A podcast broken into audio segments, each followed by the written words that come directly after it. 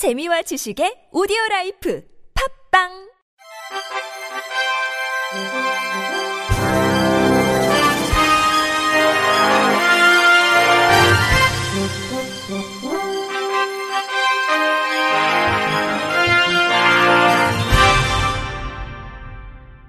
청취자 여러분 안녕하십니까? 8월 12일 수요일 KBIC 뉴스입니다.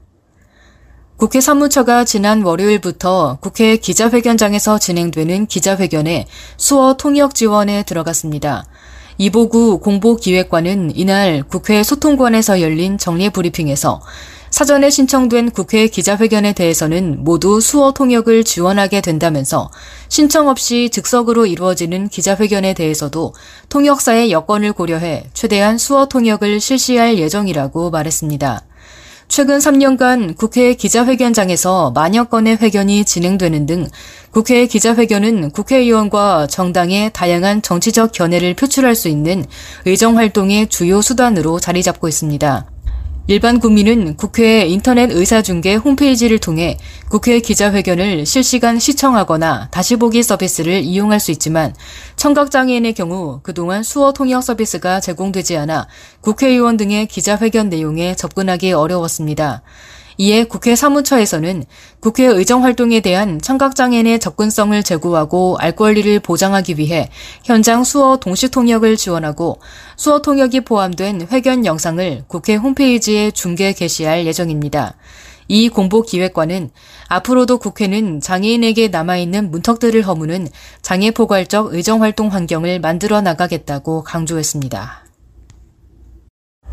넷마블이 한국장애인 고용공단과 자회사형 장애인 표준사업장 설립을 위한 협약을 체결했습니다. 자회사형 장애인 표준사업장이란 장애인 의무 고용 사업주인 모 회사가 장애인 고용을 목적으로 자회사를 설립한 경우 그 자회사가 고용한 장애인을 모 회사에서 고용한 것으로 인정해주는 제도입니다. 이번 협약에 따라 넷마블은 주요 계열사들과 공동 출자를 통해 올 하반기 중 자회사용 표준 사업장을 설립할 계획입니다. 이승원 넷마블 대표는 자회사용 표준 사업장 설립 운영을 통해 장애인 일자리 창출에 기여할 수 있게 돼 기쁘게 생각한다며 장애인들이 근무하기 좋은 환경을 조성하고 고용을 확대해 나가는 등 사회적 가치 실현을 위해 최선을 다하겠다고 말했습니다. 한국자산관리공사 캠코는 어제 부산국제금융센터 3층 캠코마루에서 시각장애를 위한 오디오북 마음으로 듣는 소리 시즌6 출판 기념회를 개최했습니다. 이번 출판 기념회는 코로나19 방역 수칙을 철저히 지키는 가운데 소규모로 진행됐으며 캠코 문성유 사장과 시각장애인 연합회 박종은 회장 직무대행, 사회복지공동모금회 김현순 사무총장을 비롯해 목소리 재능 기부자 등이 참석했습니다. 시각장애인 오디오북 발간은 지식과 문화 사각지대에 있는 시각장애인에게 재능 기부자들의 목소리를 통해 경제, 인문, 베스트셀러 등 폭넓은 지식을 함께 나누기 위한 캠쿠의 대표적인 사회 공헌 활동으로 지난 2014년부터 시작해 올해로 6회째를 맞았습니다. 캠코는 이번에 출판되는 오디오북 50권을 포함해 그동안 경제, 법률 도서부터 위인전, 과학 만화까지 다양한 장르의 도서 375권을 발간했으며 아동 청소년 창의력 개발과 다양한 학습을 지원하기 위해 국내 처음으로 그림 해설 오디오북도 제작하고 있습니다. 지난해에는 캠코 임직원이 6천만 원을 기부해 시각장애인들에게 오디오북과 전자제품 등 실생활에 사용하는 다양한 기기 정보를 실시간으로 제공하는 정보도서관 구축 사업도 추진했습니다.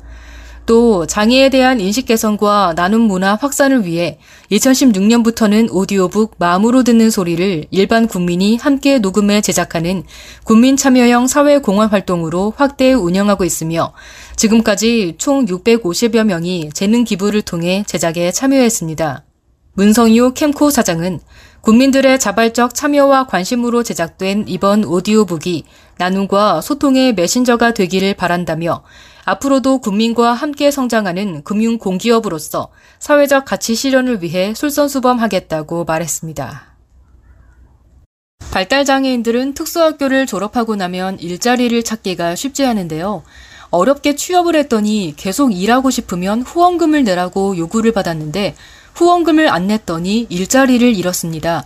어떤 사연인지 MBC 정동훈 기자가 취재했습니다. 발달 장애인 조명실 씨는 커피를 만드는 바리스타입니다.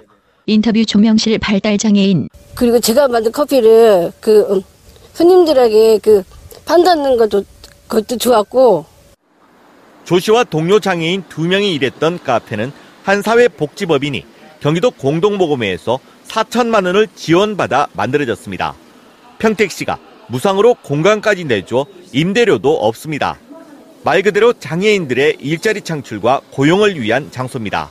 인터뷰 출금자 카페 근무 장애인 엄마. 진짜 갈 데가 없거든요. 취업할 수 있다는 거는 하늘의 별따기예요. 지난 5년간 조 씨 등은 하루 3시간씩 돌아가면서 열심히 일했고 월급으로 1인당 3, 40만 원 정도를 받았습니다. 인터뷰 조명실 발달 장애인. 그게 제 꿈이었던 것 같아요. 근데 그거를 이제 이- 여기 다니면서 이제 그, 그 꿈을 좀 잃었던 것 같고 그런데 얼마 전 조 씨와 동료 장애인들은 사회복지법인 측으로부터 500만 원씩 후원금을 내라는 요구를 받았습니다. 인터뷰 윤복희 카페 근무 장애인 엄마. 500만 원이란 게 큰 돈이에요. 장애인 사회복지를 하시면서 어떻게 이렇게 부모님들한테 이렇게 그거를 당연하듯이 요구를 할 수 있는지 법인 측은 코로나로 경기가 어려우니 운영을 계속하려면 최소한의 성의를 보이라는 뜻이었다고 해명했습니다. 인터뷰 A 복지법인 관계자. 너무 그분들이 자기 투자 없이 하시니까 마음을 좀 내셔라. 강제로 내라고 한 적도 없고요. 의사를 여쭤본 거죠.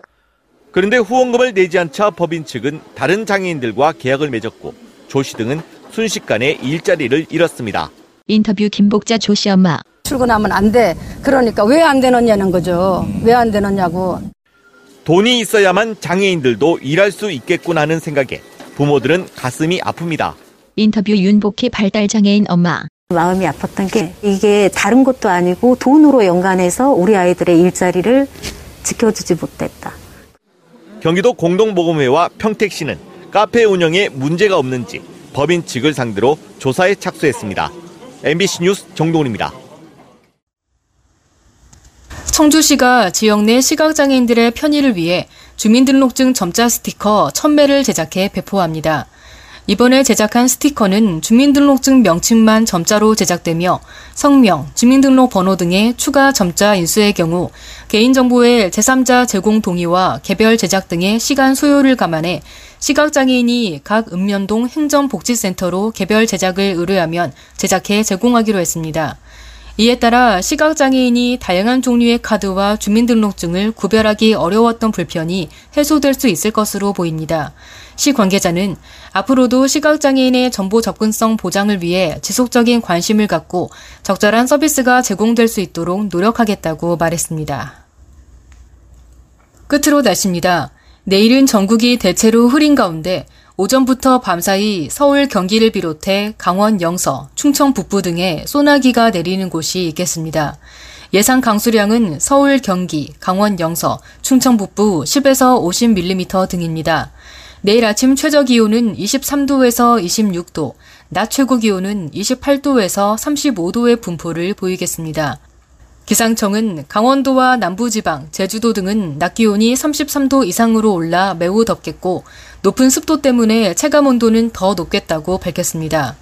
미세먼지 농도는 전 권역에서 좋음 수준을 보이겠습니다. 이상으로 8월 12일 수요일 KBRC 뉴스를 마칩니다. 지금까지 제작의 안윤환, 진행의 홍가연이었습니다. 고맙습니다. KBRC